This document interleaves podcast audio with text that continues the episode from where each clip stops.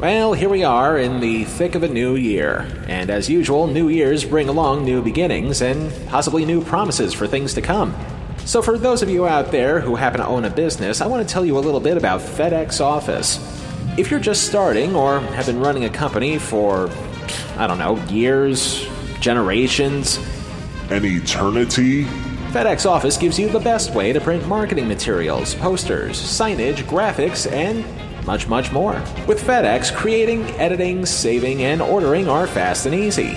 Right now, we're teaming up with FedEx and Podgo to bring our listeners 30% off your next order of $100 or more at podgo.co slash FedEx. That's podgo.co slash FedEx for 30% off your next order. FedEx, the world on time. Oh, speaking of being on time, I'm late for the show.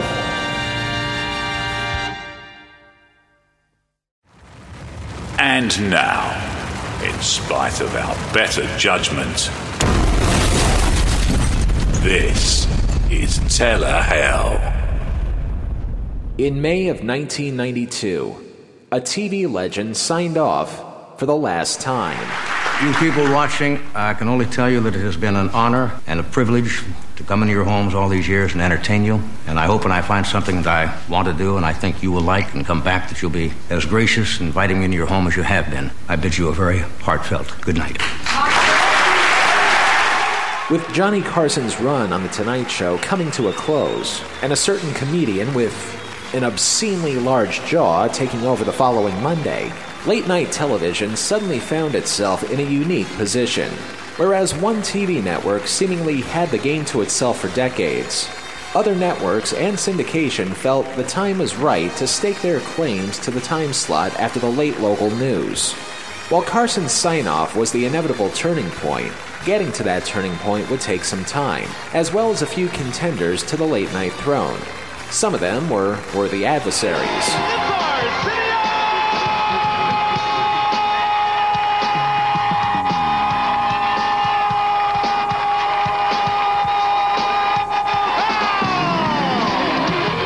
While others didn't really have a chance. All here tonight on the Pat Sajak Show. And when one of those adversaries wound up getting passed over for a position that was rightfully his, he made the fateful jump to another network. And that's when the first of the late night wars began to take place. I'm Dave, and I want to be your TV friend. Same Dave, better time, new station. With the king of late night abdicating his throne, it was left to the next generation to fight for supremacy. Letterman, Leno, Conan, Arsenio, Chevy? Moon River. Whew. Thank you, Doc. You ever serve time? No trip through the worst of television would be complete without taking a look at a show that was meant to be the signature program of a young TV network. But instead of lighting the ratings on fire, the show turned into the late night equivalent of the Hindenburg. A blaze of a lack of glory that's surprisingly not as hot as the fires of Telehell.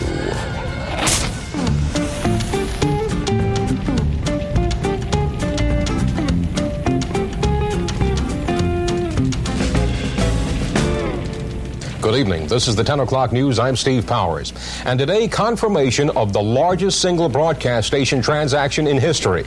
It's part of an even bigger deal involving more than $2 billion and the sale of seven Metromedia stations, including this one, Channel 5, to media mogul Rupert Murdoch. Contrary to popular belief, the Fox network may have premiered in April of 1987, but it was actually conceived in May of 1985 when Rupert Murdoch bought a chain of independent TV stations in an effort to turn them into the flagship affiliates of what would eventually become America's fourth broadcast network, if you don't count its forerunner, Dumont. By the spring of 1986, those affiliates went through a rigorous rebranding and unification process that would turn them from independent TV stations to the charter members of what was first known as the Fox Broadcasting Company, or FBC for short. From that spring to later on that fall, the affiliates would let its longtime audiences know that something new was on the horizon. even though it didn't really have much of a plan at that moment, save for what they thought was a blockbuster coup.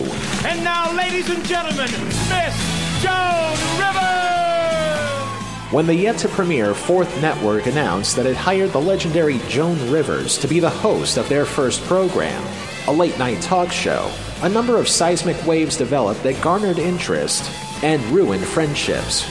But because this is a story that's really too densely layered to tell here, we'll cut a long story short and say that while the Fox network came out with guns blazing, The Late Show with Joan Rivers barely lasted a year, and through a series of mismanagements, bad timing, and even worse replacements, the young Fox network realized that perhaps they bolted out of the gate too soon and perhaps they needed to boost their primetime profile a little first before grabbing the bull by the horns in late night. And so they did from 1987 to about 1992. Slowly but surely, the Fox network made its presence known. Despite airing shows that the so called traditional broadcast networks wouldn't touch with a 10 foot pole, Fox actually managed to make a name for itself in its early years, not just as the network for young people, but one with a growing list of affiliates, which, thanks to them originally being independent ones, was actually making more money on their syndicated rerun lineups than in prime time itself. Still, though, the network didn't quite feel complete. Which brings us back to 1992 and Johnny Carson's retirement.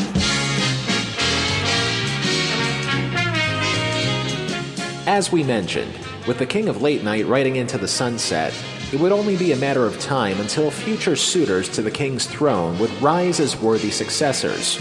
And with the other major networks and syndication planning their battle strategies for the future, the Fox network of the early 90s was in a unique position. Yes, it did have shows that gained notice from the entertainment industry, but the network was still so young and wounded from their Joan Rivers experiment that they hesitated to even hear the words late night ever again. And yet, at the same time, the network didn't want to be left in the dust in its infancy. They wanted to have something they could air all to themselves after the late local news. Something they would call their own.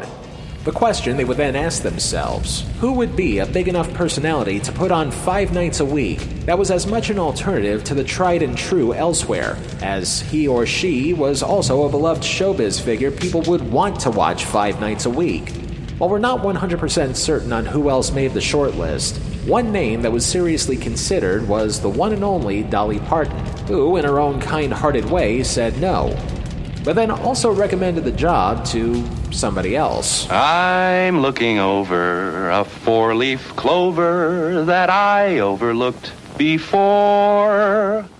Cornelius Crane Chase was born in 1943. And yes, that is his real name. The name Chevy was more of a nickname derived from various pieces of lineage on his grandmother's side of the family. Truth be told, I thought the name had something to do with the car or the town in Maryland, but I digress. The early years of Chevy's life took him to a number of points on the map. He did everything from various driving related jobs to playing the drums for a music duo who would eventually become Steely Dan. Ultimately, however, Chevy would settle on a career in comedy. First as the co creator of the underground sketch comedy troupe Channel One in the late 1960s, a troupe that would help spawn the cult classic comedy film The Groove Tube. Chevy then took his talents to the National Lampoon, where he and several other comedy touchstones worked together in various radio and stage shows for several years, many of whom, including Chevy, would later go on to what would be the biggest big time of them all. Live from New York, it's Saturday night. Say what you will about him in this day and age, and Satan knows there's a lot to say. But were it not for Chevy Chase, Saturday Night Live wouldn't have the identity it would continue to have for 46 years and counting. For exactly one year and 20 days, even though there were six other very talented people working alongside him, it was he who was considered the breakout star of the show in its early days. So much so that he would wind up winning two Emmys for his efforts one for acting, and one for being one of the show's writers. Chevy's popularity reached such highs that various showbiz publications were only too eager to declare him the first true successor to Johnny Carson a mere 15 years before he would eventually retire. Incidentally, Carson himself would famously retort on Chevy's instant success that, quote, he couldn't ad lib a fart out of a baked bean dinner. Chevy left SNL six episodes into its second season. Some say it was because he was given the chance for his star to rise elsewhere. Others say it was because of a relationship that didn't pan out. But no matter what the real reason was, his star continued to rise throughout the rest of the 70s and a chunk of the 80s, with a string of comedy classics that all but cemented his star status. But as is the case with cement, there was bound to be a crack in the foundation sooner or later. By the time the 90s came, Chevy's movies ranged from dull to unwatchable, to say nothing of the many truthful rumors that cropped up over the years that painted Chevy in a less than flattering light. And yet, somehow, several decades after having a regular role on television, the Fox network, once again at the suggestion of Dolly Parton, saw someone whose star went from being on the rise to descending into the twilight as the personality who would reignite the network's efforts in late night. At a reported price tag of $3 million a year, co ownership of the show, and a theater to be renamed after him, Fox was ready to pull out every stop necessary to accommodate its new signature star. On that note, we're going to play a quick round of that old Sesame Street game. One of these things is not like the other. The game is self explanatory, but I'll say it anyway. I'm going to play four things. One of them should not be with the other three. See if you can figure out which one it is. Here's sound number one. Sound two. I don't think so. Oh, we don't play that. Sound three. It was every man's fantasy to be kept by a woman whose skirt is as short as the lifespan of the man that she chooses. And sound four. We're all gonna have so much fucking fun we'll need plastic surgery to remove our goddamn smiles. You'll be whistling Zip-a-Dee Doo-Dah out of your assholes. I don't think repeating the sounds are going to be necessary here because we know that Chevy Chase on the Fox network sticks out like a sore thumb in a set of thumb screws. We're going to see just how much the original, not ready for primetime player tries to fit in with the young network. After the break.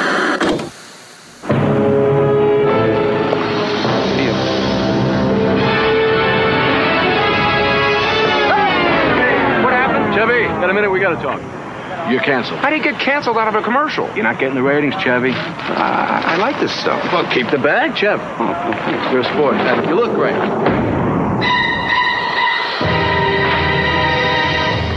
Tough year. Good chip. Doritos Tortilla Thins. Everything else is just a chip. Telehell is proud to partner up with Dave's Archives. Dave's Archives is the premier spot on YouTube where you can get your vintage TV fix, including old commercials and original shows covering classic TV and other TV related pop culture. Here's just a small taste of what they have in store for you. Good news today at the Ground Round. You get a whole lot more at the Ground Round. You get a whole lot more. What's the good news? USDA Choice Top Sirloin Steak, just $3.99. That's good news. And new golden fried clams, also $3.99. More good news. Try our baked lemon butter scrod, just $3.99.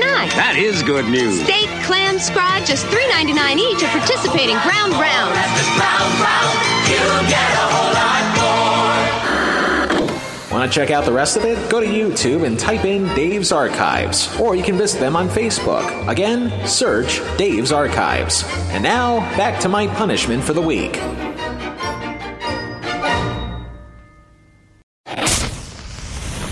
September 7th, 1993. Dream Lover by Mariah Carey was at the top of the music charts. The movie Rudy gave people of less than average height the hope to achieve anything, even play football. And at 11 p.m., 10 p.m. Central, the Fox network's latest hope for late night success is unveiled.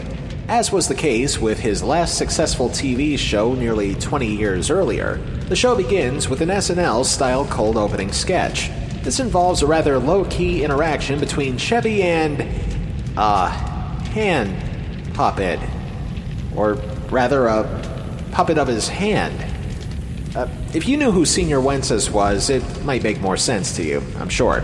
We find out that Chevy's hand puppet friend is a little nervous about opening night. Have you had anything to eat today? No. First night, opening night jitters, huh? Yeah.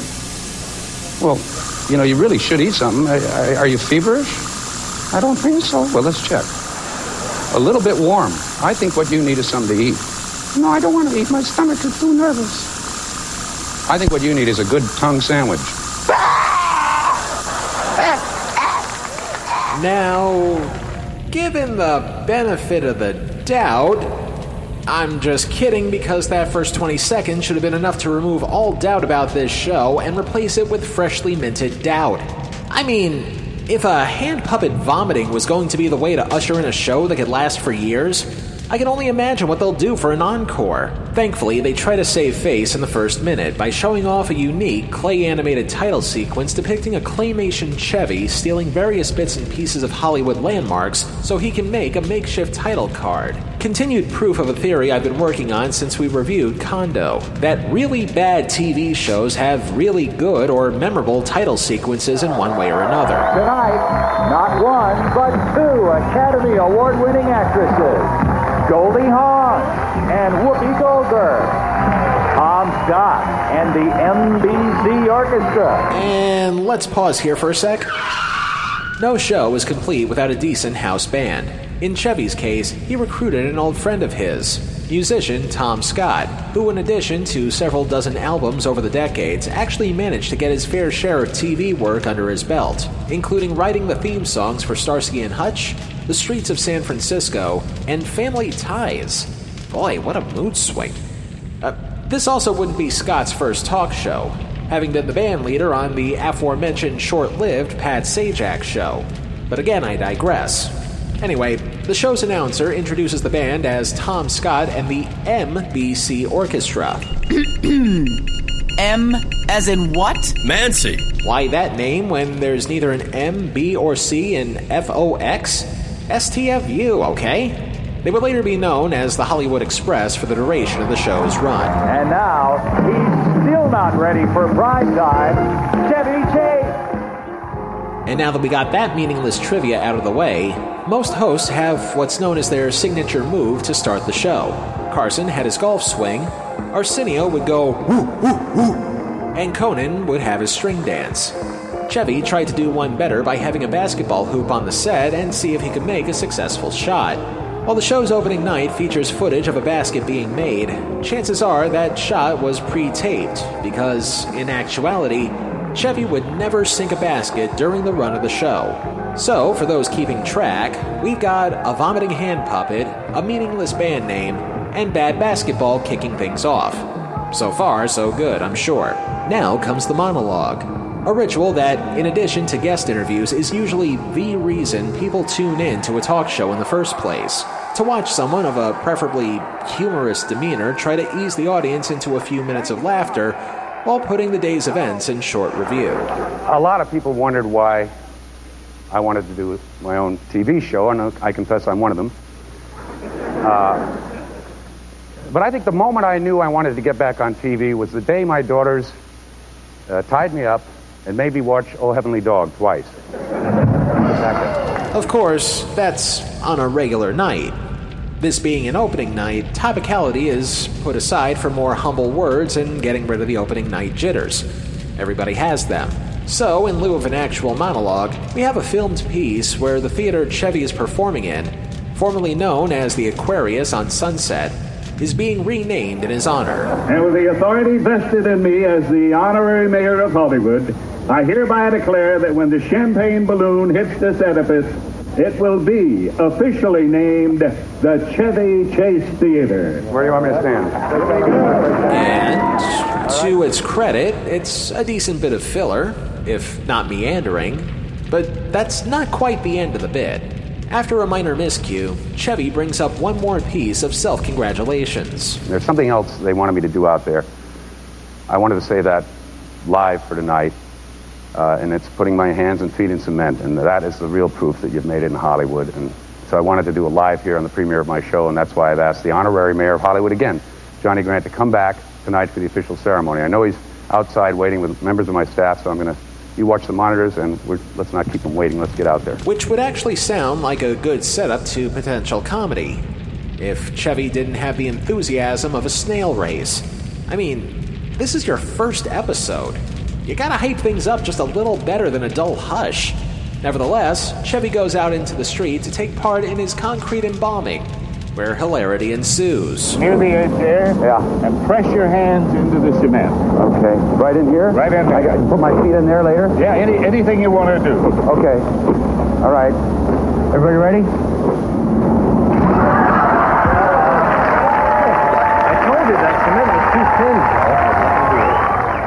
So while we give credit for the classic cement is too thin gag to Chevy's obvious stunt double, we should also give credit for the most apt metaphor in a comedy gag thin cement equaling a thin premise.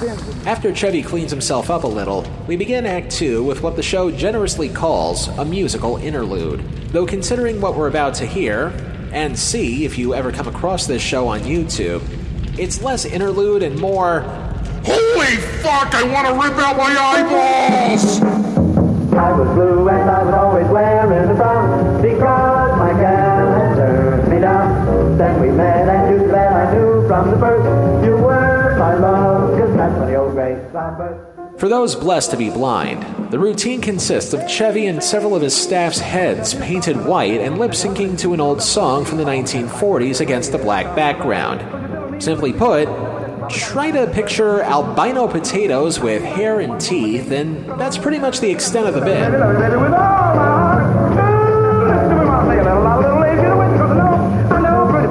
So, for those keeping track, we've got a vomiting hand puppet, a meaningless band name, bad basketball, and singing albino potato heads kicking things off. After watching that future life and death long therapy session, we see Chevy at his desk. And in another bit of credit I'll give the show, at least the set looks both at home and unconventional at the same time. You've got your typical talk show trappings of having a variety of knickknacks around the set, but the centerpiece is the background an aquarium full of fish swimming up against the LA skyline. Points for creativity because you really don't see that kind of stuff on a talk show. Nor do you see things like Chevy's desk, which actually has a piano built into it. However, the fact that the only points we've given this show so far were for the show's title sequence, band, set, and not any of the show's content harkens back to this spiel that Jackie Gleason said in our first subject, You're in the Picture. So I walked up to one of the stagehands and I said, uh, well, Charlie, how'd you like the show? he said, boy, you look thin on a monitor. this is it, folks, when they say that. The mere fact that minor technical work is better than the show itself is a bad sign, and we haven't even reached an interview yet. And as we just said, just as much as the monologue, people tune into a talk show because of how the host will interact with the guest. And this being Chevy's first show, the smart thing to have done was to stack the guest list with some personal friends. Which he did. Please welcome the other woman of my life, Goldie Hawn. Chevy's first guest was his co star in the movies Foul Play and Seems Like Old Times, Goldie Hawn. On paper, this was a smart move. Have your first guest be someone you know significantly in an effort to ease whatever other jitters may get in the way on an opening night. Of course, that's a good idea on paper, which can crumple up so easily. You know, we were, we were supposed to do this picture, and I'd never met you. And uh, I remember the door opened, and you were standing there, and I remembered how tall you were and how handsome. And I, I was, I really was kind of amazed, you know, because I, I didn't expect you to look like that or be that tall or that, you know, just, you know, virile. While it seems as though Goldie is doing most of the talking, that's the problem. She's doing most of the talking on a show where someone else's name is in the damn title. And while Goldie is doing most of the heavy lifting, Chevy looks bored out of his skull. Like he's wondering to himself if he's going through the TV equivalent of buyer's remorse. All the while, Chevy's boredom quickly turns into the audience's boredom. Surely he can make some kind of recovery, right? You know, there's one moment I remember from uh, Foul Play that I'll never forget. I was very, very nervous doing the picture, uh, unlike tonight. Yeah. And, uh, and uh, I remember, I don't know if you remember this time, but I said to you, I had a line in the movie which was, You have the most beautiful blue eyes I've ever seen. Yes. And your line was, They're green. I said it like this You have the most beautiful blue eyes I've ever seen. My mouth shook. I mean, I was so nervous, and you just relaxed me and calmed me down. And I don't know what that injection was, but it, it, it made all it made all it made all the difference. Swing and a miss. The fact that Chevy is basically telegraphing just how nervous he is by telling a story of how nervous he was on the set of Foul Play is almost enough for the snake to eat its own tail. Gonna try to relieve that snake bite with some ass kissing. Oh, gosh. Great time. Well, Great time. you still have that great face. Damn it, we're losing it again. We've already tried ass kissing. What else can we try? I'd like to sing you a song. Me? Yeah. Oh no. Oh no no no no no no no no no no no. I don't care if you won an Oscar and gave birth to Kate Hudson. Just please don't subject us to Look at that face. Just look at it. Look at that fabulous face of yours. I knew first look I took at. This was a face that the world adored. I never thought I would say this both in my life and my afterlife, but I'd rather hear an infinite loop of Mia Farrow singing in The Last Unicorn. Now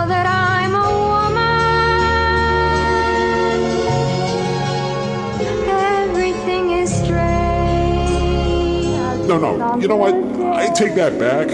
I'd rather watch Pauly Shore's sitcom a second time. Down Periscope! No, no, no, no, no, no, no, no. I take that back. I would rather take the Wrath of Khan route and have a worm crawl into my ear and eat out my brain. At least that would be more pleasant than hearing Goldie Hawn singing ass kissing song to Chevy Chase. What I find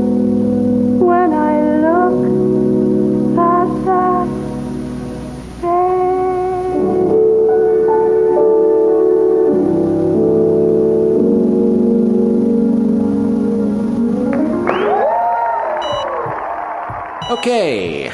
Time of death? 11:24 p.m. Eastern Time.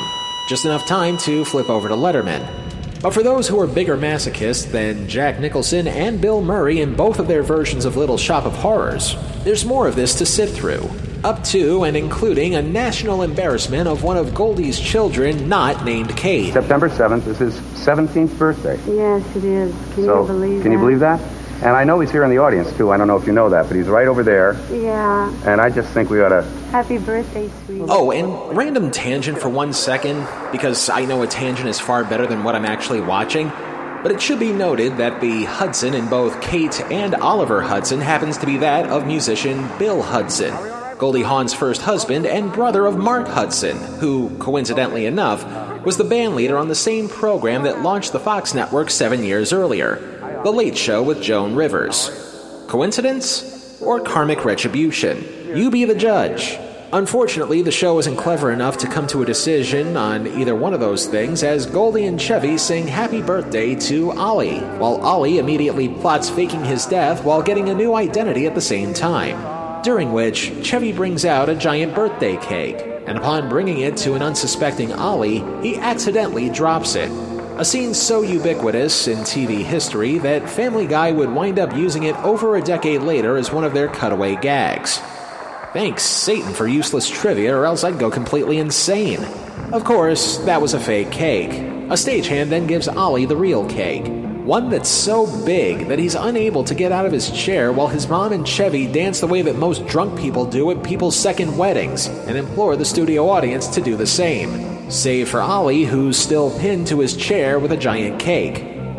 So, for those keeping track, we've got a vomiting hand puppet, a meaningless band name, bad basketball, singing albino potato heads, awkward musical numbers, and holding someone hostage on their birthday, starting things off.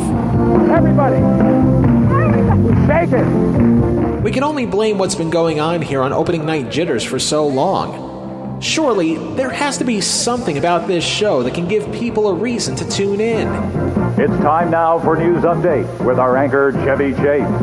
Perfect! An homage to the very thing that made Chevy famous in the first place, which not for nothing, I'm kind of surprised they were able to blatantly rip off SNL's Weekend Update segment here, but then again, this is really no different than most talk show monologues anyway, telling jokes about the day's news. Perhaps this segment was put in due to how little of a monologue the actual opening monologue was, and it made more sense to do the actual topical humor here instead. Incidentally, they placed this segment about 35 minutes into the show because that's the exact time when all the other talk shows hit the air, which in terms of hindsight was as much a cunning plan as it was a highly saturated one in terms of choosing between three other shows at the same time. But who cares? As long as the jokes are funny, maybe the show can redeem itself. The segment begins with a classic rehash of a bit that Chevy used to do on SNL talk to people on two different phones, only to use one of those phones to hang up on the other. Yes, the shows go pretty long, but I'll be home for dinner. I love you, but you know the president is on the phone. He wants to congratulate me. All right, I love you, honey. Hello, Mr. President. Tried and true, but at least that joke works. So, okay, one point there. And now, on to our top stories. But not without the sign on that made Chevy famous as well. Good evening. I'm Chevy Chase. I said famous sign on. Good evening. I'm Chevy Chase. Uh, where's the part where he says, and you're not? Good evening. I'm Chevy Chase. Oh, that's unfortunate. Um, well, from what I can gather, Chevy was expecting the entire audience to respond with, and you're not. But the fact that only one lone audience member caught on may have been a sign that the rest of the audience was starting to become narcoleptic. Thankfully, audiences in future episodes were able to catch on, so for everybody's benefit, here's how that's supposed to be executed for real. Good evening, I'm Chevy Chase. Much better. Now, on to the actual jokes. Uh, a lot of events have happened in the news since I've been away, uh, but some things never change. Our top story Generalissimo Francisco Franco is still dead. Okay, uh, another antique joke, but it's okay to ease the audience in with a couple signatures or two. That's fine. Now, let's get to something a little more up to date by 1993 standards. And Filipino President uh, Ferdinand Marcos is still hanging on valiantly to remain dead. Marcos was not only the president of the Philippines, he was also a member of the Hair Club for Men. Uh, okay. Props to them for being a little ballsy and showing off a dead dictator for the sake of making a bad hair joke, but is that really the way you want to start things off? While performing a concert in Singapore, pop star Michael Jackson was taken by surprise when the audience spontaneously broke into song wishing him a happy 35th birthday. Before continuing his performance, the singer was heard to say, Even though I just turned 35, I still feel like a 13 year old.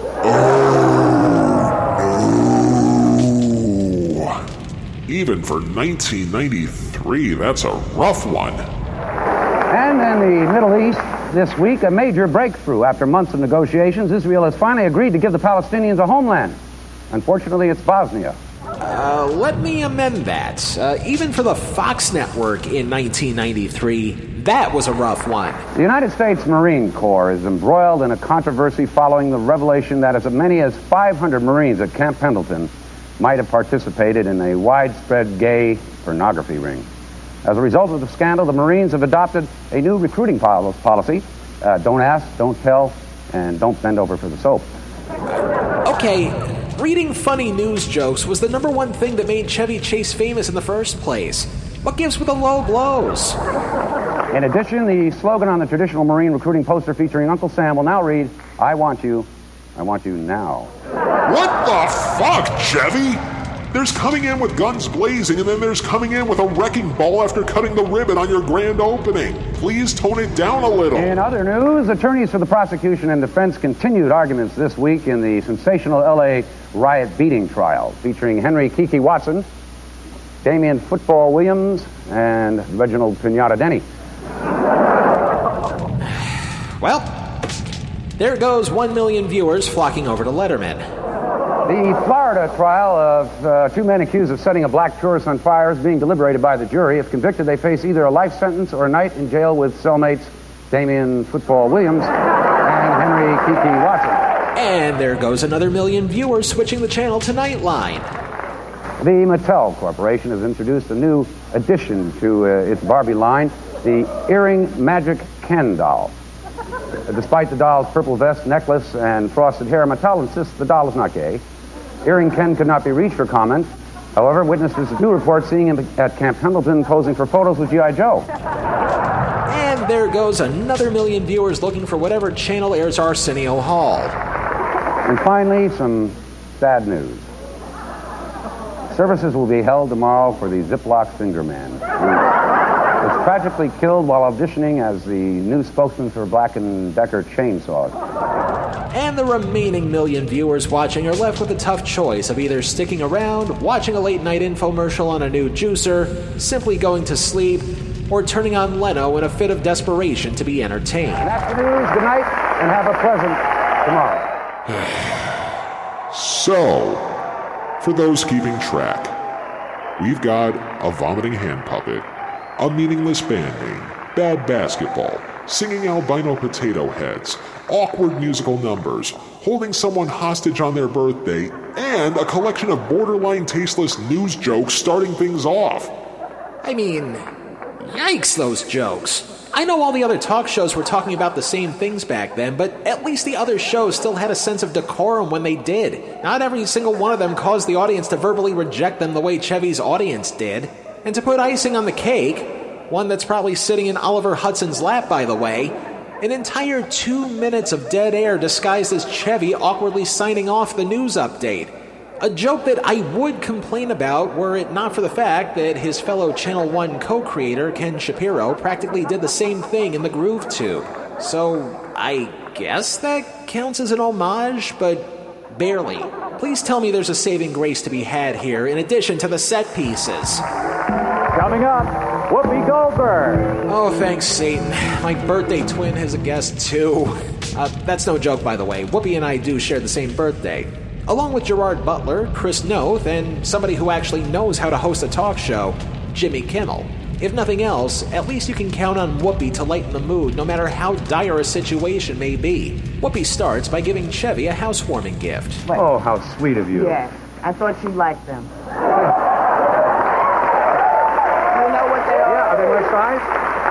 They might be a little tight on you, but these are the shoes I danced in when my when my in the opening of my show, and I wanted to give you a good luck present. Of course, my show didn't do all that well, but this is my heart. Oh, that's not true. Well, no, no baby. Ignoring the superstition that putting shoes on a table is bad luck, the interview, surprisingly, goes off without a hitch. Partly because of Whoopi's energy keeping both the studio audience and the viewers at home relatively awake.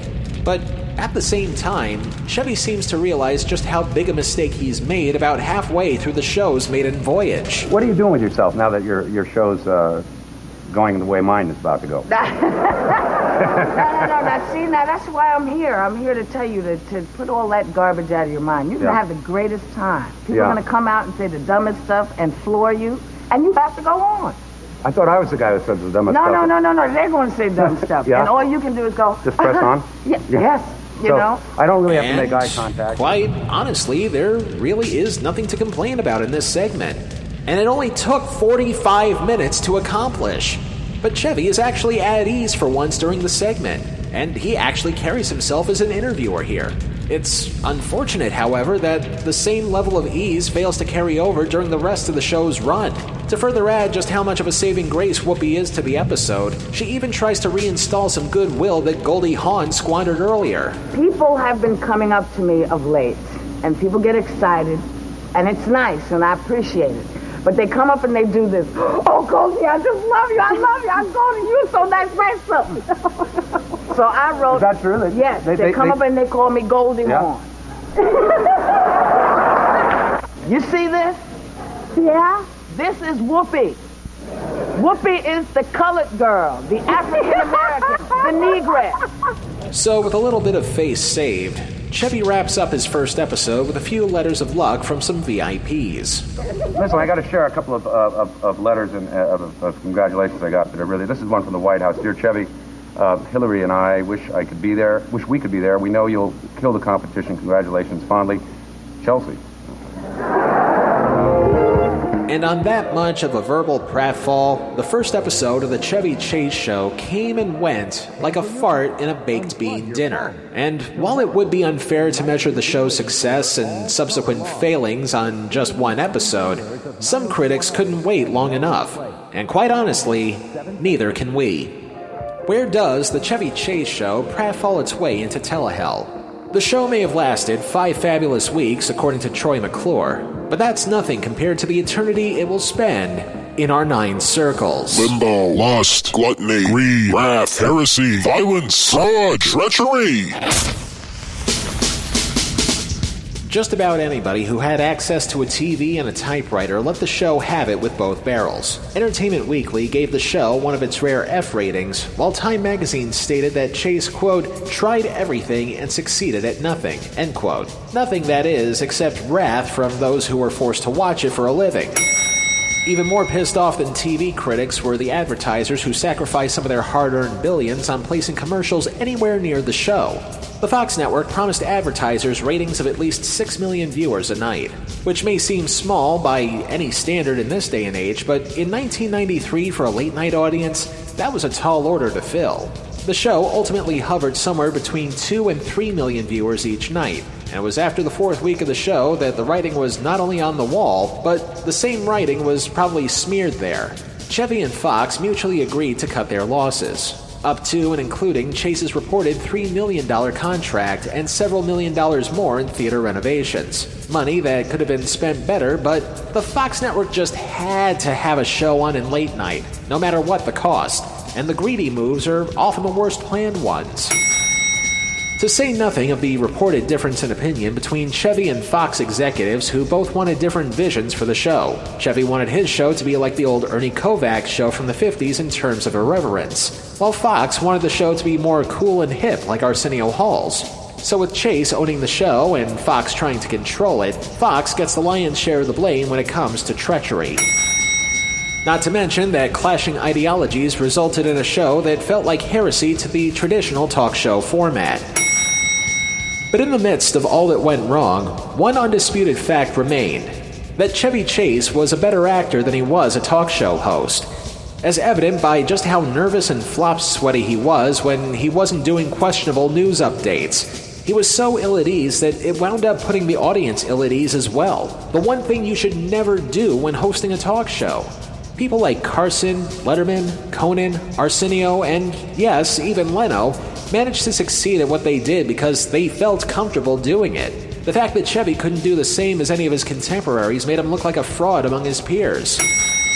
All of this the result of a show that began with, say it with me now, a vomiting hand puppet, a meaningless band name, bad basketball, singing albino potato heads, awkward musical numbers, holding somebody hostage on their birthday, tasteless news jokes, a pair of shoes on a table, a host who looked like he'd rather be anywhere else than doing a talk show starting things off, and especially Dolly Parton saying no in the first place. And boy, did she dodge a bullet. The Chevy Chase Show earns 5 out of 9 circles of telehell. The 29 episodes that it aired was enough for Fox to stay as far away from late night as possible, or at least in terms of talk shows. Just a few years later, the network would reset its sights on the weekend by unleashing Mad TV as a formidable opponent to the long running SNL. But otherwise, the network gave the 11 p.m. hour back to its affiliates, where late news and syndicated reruns helped reap the bulk of the network's profits to this day. As for the show's star, he later regretted ever taking on the challenge of a nightly TV program, stating in no uncertain terms that he would never want that experience ever again. Afterwards, Chase continued to work in various projects, and would continue to evade all the questionable but not entirely untrue rumors of just how bad his reputation would become. In a 2018 interview with Amazon.com's Washington Post, Chase summed up both his career and continued bad reputation this way Look, you've shown me what other people have written over the years. It ain't too good. But look, I still did a lot of movies and I still could star in a show if I want. I still, you know, uh, I've gotten to a place where it doesn't really matter what people write or say because it's only an instant of, of, of an instant of my life. Well, As long as he's happy, who's to complain?